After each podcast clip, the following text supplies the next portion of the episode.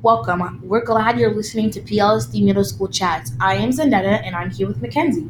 So the book we read was One for the Murphy. It talks about a girl named Carley Connors. She she lives with her mom and her abusive boyfriend. Her mom is the one who ends up in the hospital, and Carley goes to the Murphy's house and lives there. If you want to hear more about what happens to Carley and the Murphys, you will have to read the book. Where will she end up next? With her mom and her abusive boyfriend, or with the Murphys?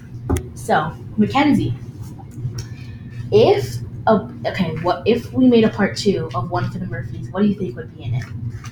I think that the the she would move back in with her mom, but the abusive boyfriend would be gone out of her life.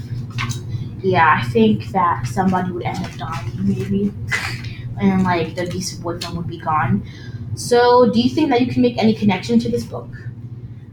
Uh, I mean, I could connect to how the ch- children are with their life and how they have a family that there's a girl that they It's don't. kind of different. Yeah. Okay, so what was your favorite part of the One for the Murphys without any spoilers?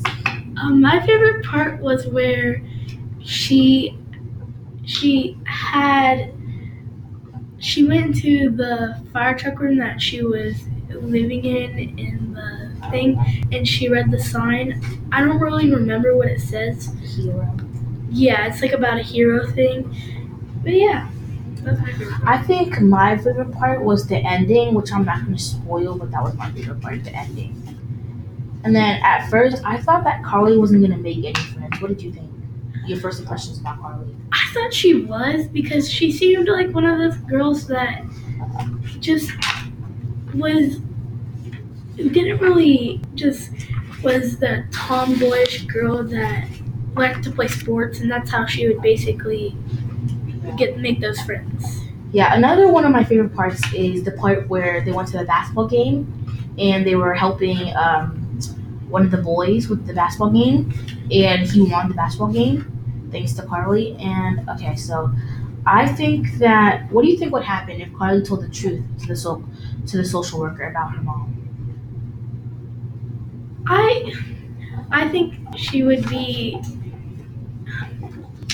I think she would be surprised. Yeah, I think there would be a lot more different changes if Carley told the truth. Yeah. So, what do you think would happen to Dennis in part two? I I think he would probably not really like be in really much of the book anymore. He would probably be in some parts, which he would probably be in jail. Yeah. So, in regards to the way uh, Lynda Mullaly wrote the book One for the Murphys, how do you think she conveyed the story? Do you think it was like a little bit shaky, or was it a good book? I feel like that her like it was tiny bit shaky because I feel like it didn't make sense for some of it, but for other parts it made a lot of sense. Yeah, I totally agree with you. Sometimes it was like, what is like what is that part about the Yeah, book? she Like she would go off topic. Yeah, she would put different parts of different sides of the story, which is like point of view, which I think is good, but like too many different parts at the same time Yeah. is not good. And sometimes uh, I don't want to spoil it, but there's like a part where she's outside playing basketball, and you wouldn't really um, like it. You don't understand. Yeah, it doesn't go. Some parts didn't go understand with the story. Yeah.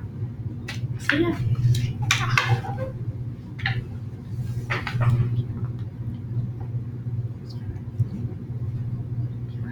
Okay. Thank you for listening.